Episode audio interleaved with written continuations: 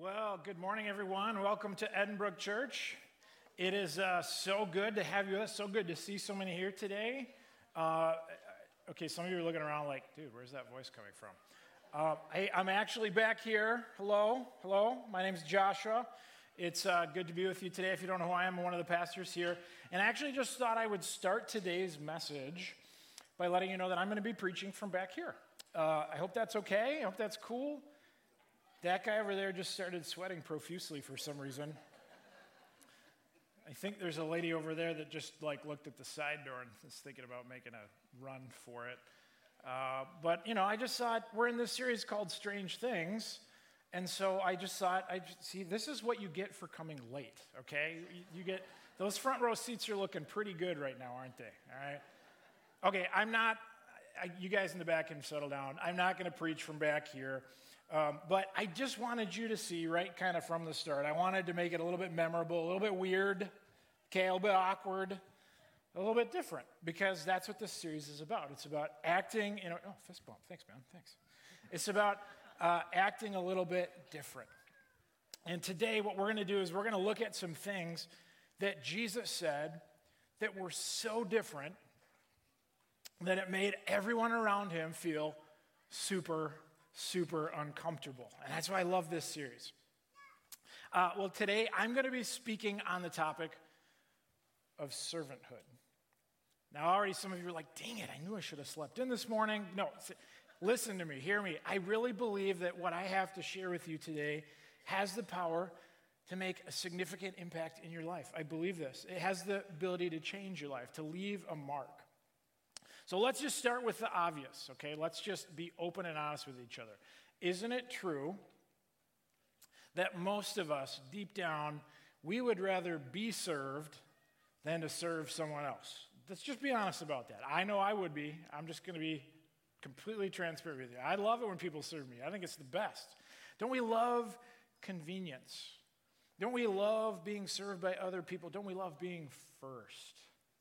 It's the best, I'm telling you. When I say we, by the way, I mean me as well, okay?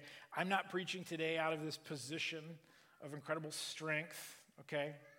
As a matter of fact, uh, this whole idea of servanthood, it's been a constant struggle for me ever since I came to Christ as a teenager. In fact, I would argue that next to giving, which Pastor Brent talked about last week, did a fantastic job. Next to giving, I think this is by far the most difficult concept to put into practice as a believer and make it a priority. I do. Now, the beautiful thing about when I crack my Bible is, is if you're anything like me, you find a little bit of hope in the fact that when you look at the guys and gals that hung out with Jesus, those who were closest to him, they struggled with this selfish, self seeking attitude themselves. And as we're going to see, we're going to look at Matthew chapter 20 today. We're going to highlight some of those selfish, self seeking behaviors. Now, folks, just hear me. These are the same people that spent all their time with Jesus. These guys were with Jesus 24 7, okay? They were his followers, his disciples. They camped together, they ate together, they sat under the teaching of Jesus. Wrap your brain around this. They breathed the same air as the God man. That's crazy to me. Now, before I go any further, I just want to encourage you. Hopefully, you received a handout today. I have an outline if you want to follow along and use that uh, to follow along with me today. But let's jump into this text in Matthew chapter 20. Here's what it says Matthew 20, starting at verse 20. Then the mother of James and John, the sons of Zebedee, came to Jesus with her sons. Okay, now don't miss that point. It's not just the mom, it's the mom and the two boys. She knelt respectfully to ask a favor. What is your request? Jesus said. She replied, In your kingdom, please let my two sons sit in places of honor next to you, one on your right and the other on your left. Okay, now this is gutsy. This is gutsy. Okay, now where are the moms in here? Moms, where are you? Okay, moms, do you blame her? I mean, seriously, this is a good Jewish mother, okay? She wanted the best for her boys, okay? They already weren't going to be doctors and lawyers, they're following Jesus around. And she could tell her, and all she could tell her friends when it came to bragging about your kids, well, they're fishermen. Okay, that's all she had. That's all she had. So maybe she was looking for some bragging rights here with the other moms. Maybe she was looking to say, you know what, though, when my boys get to heaven, they're going to be in the luxury box with Jesus. You know, I have no idea. But that's what she wanted. And you know what? You can't blame her. That's a good mom. She advocated for her boys. Okay, how many of you have a mom like that? You have one of those moms, okay? She's, she's always speaking highly of you, always jockeying. Okay, my mom was that way, always praising me. Okay, so she, if she's ever here, be careful what you say about me in her presence because she's got a wicked left hook, you guys. I'm telling you. Just be warned, be warned. Let's keep going with the story. Here's what happens next. When the 10 disciples, so the other 10, the other 10 disciples heard this, they became indignant with the two brothers. Now just picture this. They were mad. They were like stinking mad, okay? Now you've got to believe these 10 other guys are going, James and John, I can't believe it. You have stooped to an all time low. You total suck ups. You brought your mom to Jesus to vouch for you guys? That was probably what's going on. Now, I was thinking about this. Like, do you know why I think they were so mad? The other 10? Why they were just ticked? I think they were mad because they were afraid that James and John were actually going to get what they secretly wanted. Seriously. They were going to get the glory. They were going to get to be first. They were going to get the best seats in the house. And there's no way these guys were going to give up the best seats in the house without a fight. Now, does that sound familiar? Does that sound like the world that we live in today? Yeah.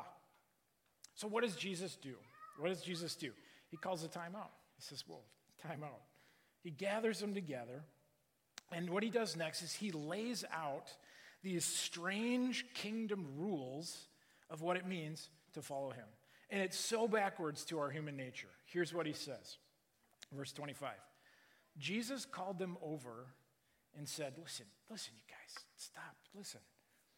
You know that the rulers of the Gentiles lord it over them, and those in high positions act as tyrants over them.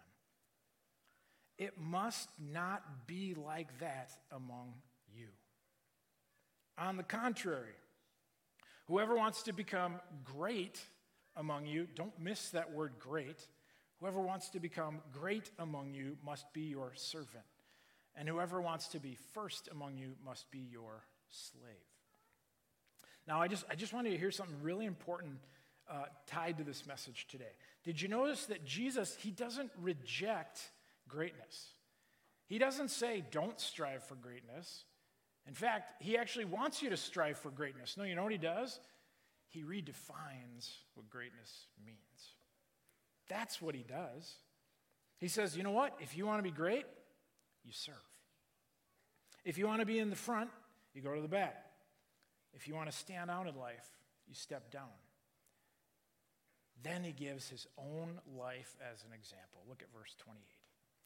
For the Son of Man, that was a name for Jesus. For the Son of Man, came not to be served, but to serve others and to give his life as a ransom for many. Guys, this is one of those mind blowing, strange, and startling qualities of Jesus. The God man himself says, I'm a servant. If anybody should be served, it should be him. If anybody exalted and placed first, it's Jesus. If anybody adored and appreciated and given the spotlight, is him. But he say, No, I came to serve. You know what that did? That shocked people. It was backwards, it was strange. And after Jesus left and the church was started, it was so strange that when Christians started to actually live out this strange behavior of putting others first and serving, guess what? People noticed. Whole communities noticed. Whole governments noticed, whole states noticed. It, it, it, it, it, people, so many people noticed and were so like, what is going on, that the church started to swell and grow. Do you know why people noticed? Because it went against every cultural norm of look out for you You, you. And this brings me to the big question that we really should ask every week. Okay, Josh, why? why serve? Why servanthood? Like, what's the big deal? Okay, let's just start there. Why should we serve? Why should we adopt a posture of servanthood? Well, to answer that question, it really kind of depends on where you are spiritually. Now, if you are here this morning and you are a Christian, you have given your life to Christ, why serve? Well, let me give you a pretty straight answer.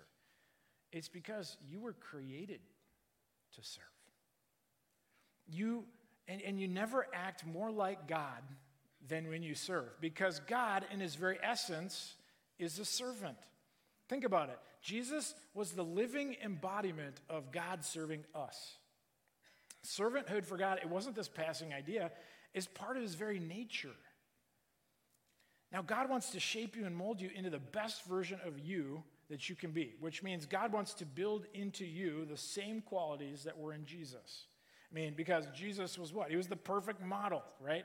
He's the one we're supposed to look to and say, that's what I want to pattern my life after. So when you and I serve, guess what happens? We now act like Christ and become the salt and the light to the world around us, which points to his glory and his nature. Isn't that cool? Friends, if you're a Christian, why serve? Because God created you to serve. And he's molding you into his image. It's the essence of who God is. You are never living more like God than when you serve. Can I say that again? You are never living more like God than when you serve. Now, maybe you're sitting here today and, I want to talk to you, and you're like, well, I don't know if I'd quite say I'm a Christian yet. I'm still kind of checking out this whole God thing. Let me just say, we're so glad you're here. And if that's you, man, this message is for you too. Why, why should I serve? Okay, let's just forget about the spiritual stuff for a second, okay? Why serve? Because I believe it makes you a better person. Bottom line. Not only do we know that intuitively, we know that through observation. Chances are, when you look at somebody who is happy, healthy, fulfilled, gracious, secure, and they're just, they're just good, nice people, they're probably leading a life of casting a shadow of servanthood wherever they go. Think about the people that you know, just for a minute. Think about the people you know who have a servant heart and others first mindset. Is there not something about them that draws you to them? Think about it. Need more proof? Okay, I'll go intellectual on you, okay? Okay, how about this? According to a study done by Harvard University Research Department, they discovered that those who volunteer on a regular basis experience actual health benefits. Okay? The study discovered that they have, on the average, lower blood pressure. And they are five times less likely to struggle with depression. And then they took the study even further, okay? They, they, they moved the study into uh, folks who were retired, like they're not working anymore, they're just weren't doing a whole lot. But they found that those that were retired and kept serving actually led to longer life. really? Yeah. Friends, if you're here today, okay, you're just checking out and investigating Christianity, this message can apply to you too. It's a challenge for, yes, the followers of Christ, but if you want to get better at life, Try adopting a posture of serving others. One other group that I want to talk to about the why. Maybe you're here today and spiritually you're just kind of struggling. And I'm really sorry to hear that if you feel like that's you. You know, you feel like, gosh, I'm just kind of stumbling in my faith. And I, I want to tell you something, and I want to be as gentle as I can, but it might be hard for you to hear. And, and I've been a pastor for a long enough time, and I know this to be true in people's lives. Typically, when someone is struggling spiritually, it's because their faith has become too self consumed. Your faith is about you. It's about what am I getting out of this? What's in it for me? And I would challenge you to say, you know what the antidote for spiritual apathy is, you guys? It's serving. It's adopting a posture of servanthood. Bottom line is, no matter where you are spiritually, this message is for you. When you serve, I'm telling you, the hunger for ambition will diminish, but the thirst for significance will increase. Now, as I continued to think about this text, I was just I kept reading this passage in Matthew 20 over and over and over. I kept coming wrestling with this question: How do I teach this in a way that makes sense that we can relate to the mom who was asking for her sons and why the disciples were so angry? In other words, how can we improve our servanthood? Well, let me give you some action steps to think about, or at least to consider on your own spiritual journey in this thing called servanthood, okay? I'm going to challenge you with this. First one is this recognize in yourself what is natural.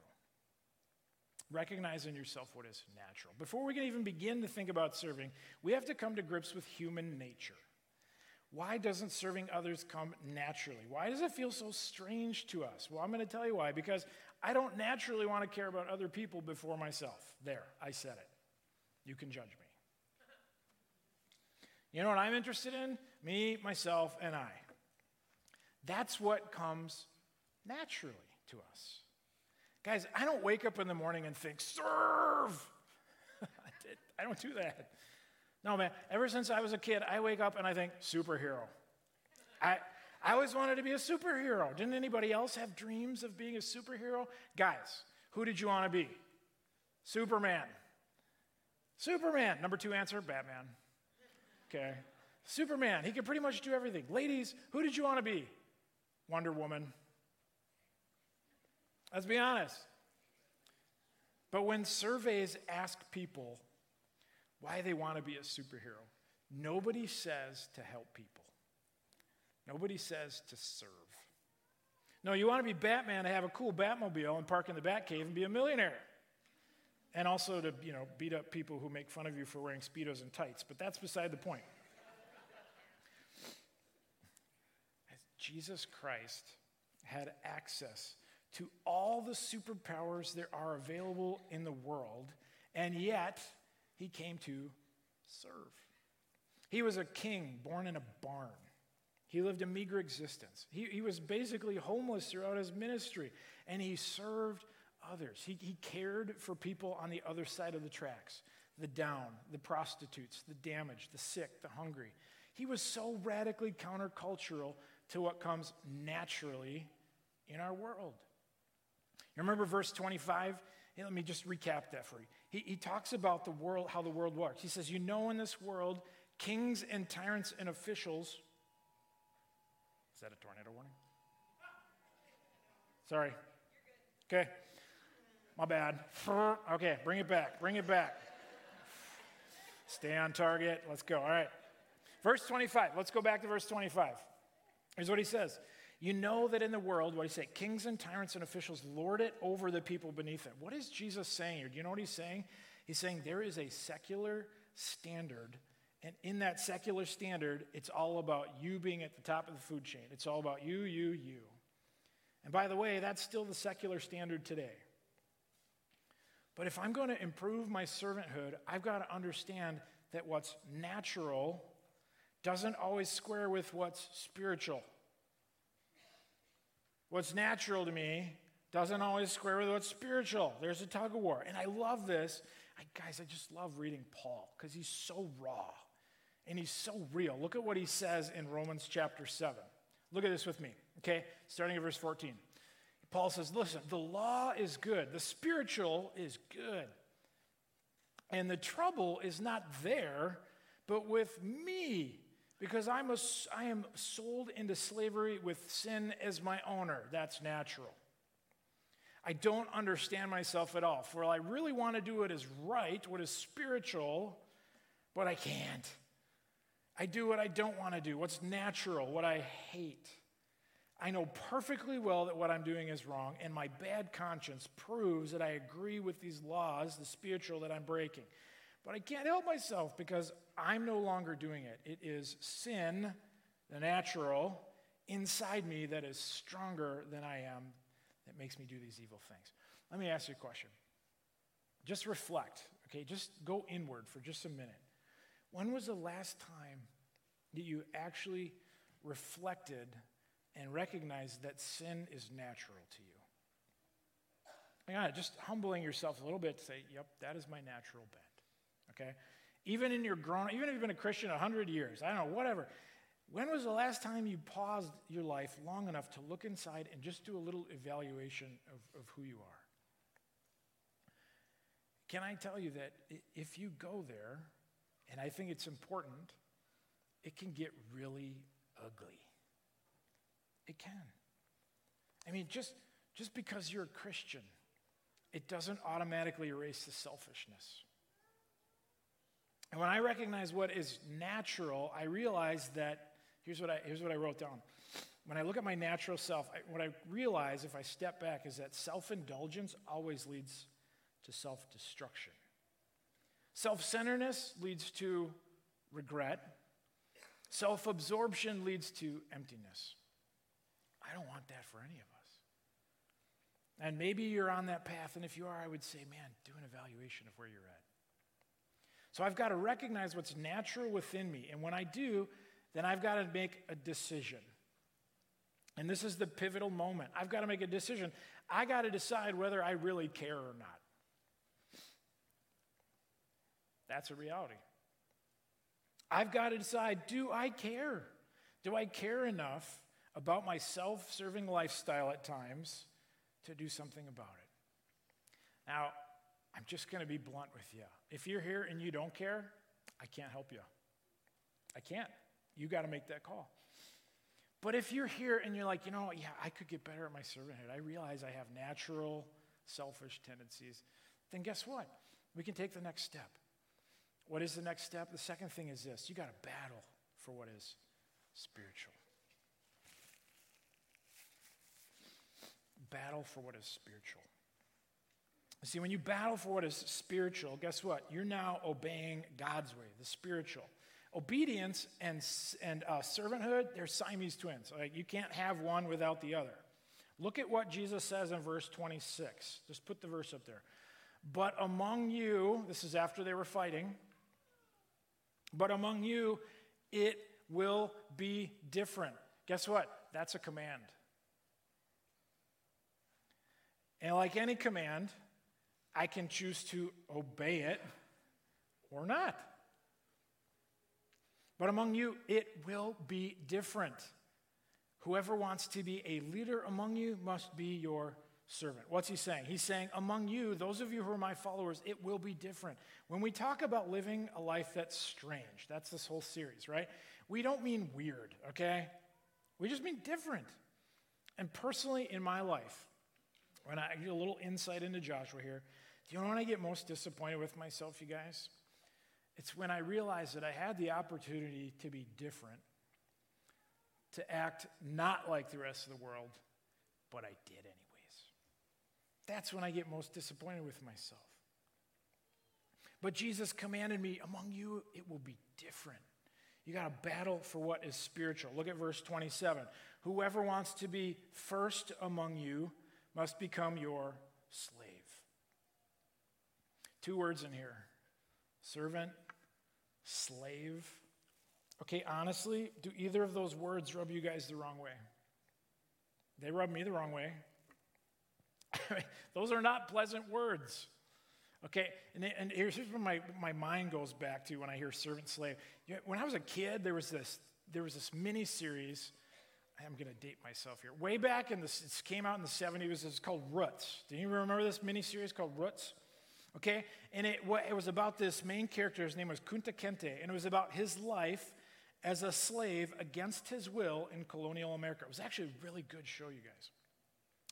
And I remember thinking, wait a minute, so if I want to be great, I got to be like Kunta Kinte? Well, that doesn't make sense. It doesn't seem right. But the difference is this you see, those slaves were captive.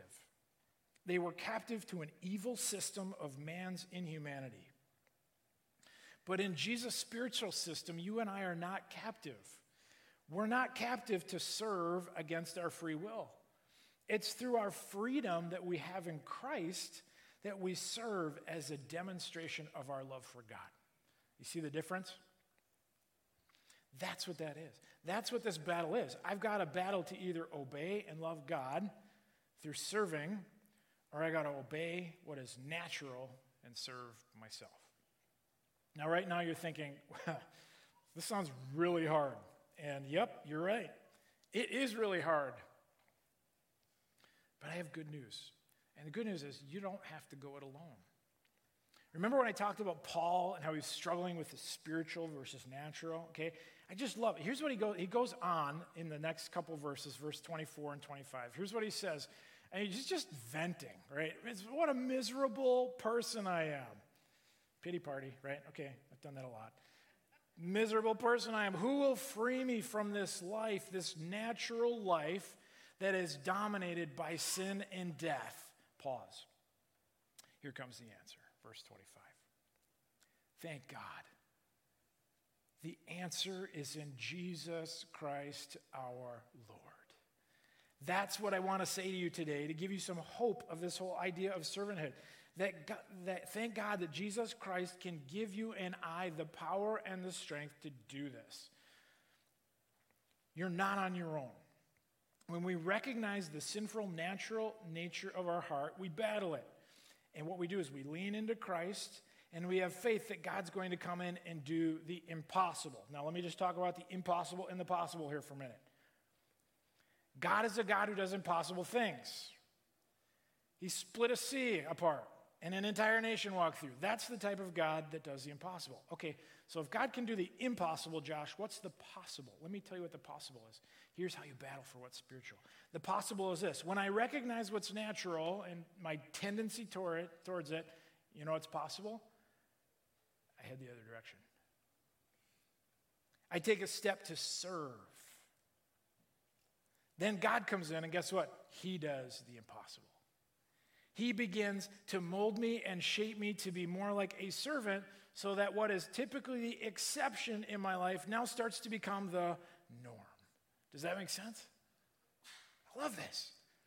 My encouragement to you guys is that at some point today in this message, if you walk out of here and you say, you know what, honestly, I'll admit it, yeah, I've been a little self seeking, I've been selfish at times, then make a commitment. My encouragement to you is to make a commitment between you and God. Okay, you don't you don't have to blab it to your whole family. Don't get in the car after church and be like, I just want everyone to know I'm going to be more of a servant. Okay, don't do that. don't do that. Do you know why? Because the second you fail, they're going to call you out. Well, you didn't make me a sandwich. Yeah, like, right? Don't do that.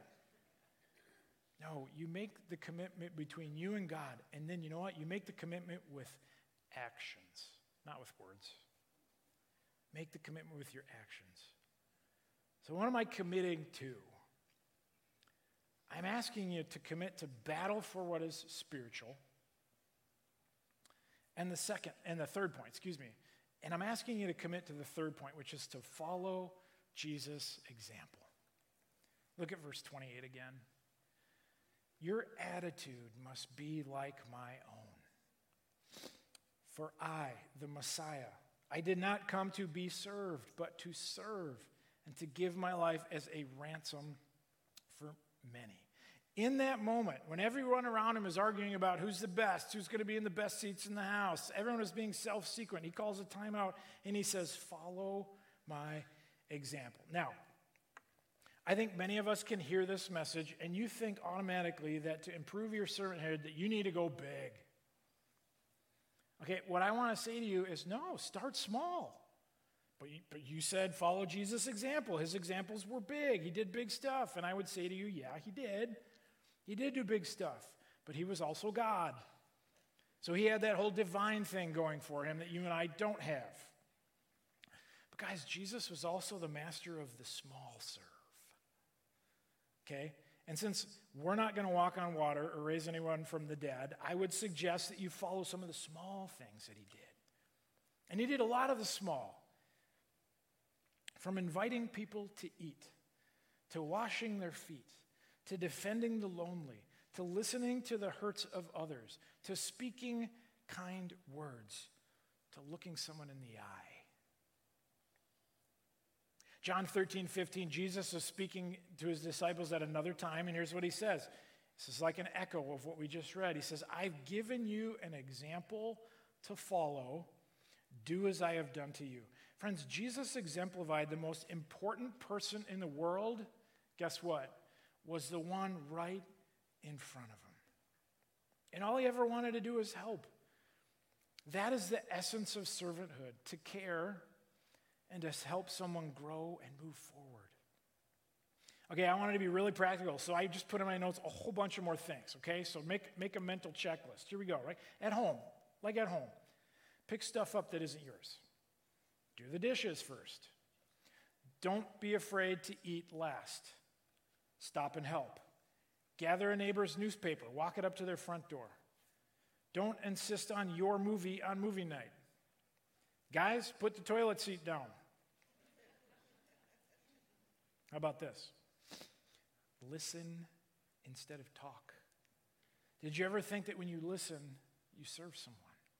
I, I, have a hard time with this because I like to talk. I like to interject in the moment. Someone says something and I have an idea or a thought or an opinion, and I just got to throw it in there. But you know when I do that, you know what I'm doing? I'm being selfish.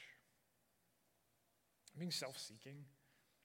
You serve in the little things. It's, it's writing that thank you card, it's loaning out your car for a day. It's serving once a month in the kids' ministry. It's allowing someone else to go ahead of you in line. It's holding the door open. The point I'm trying to make is you be preemptive, you guys. Don't wait to be asked before you start to serve. Just do it on your own. Mother Teresa said this later. On. I'm sure we've all heard that name, Mother Teresa. I found this quote and I'm like, gosh, that is so good.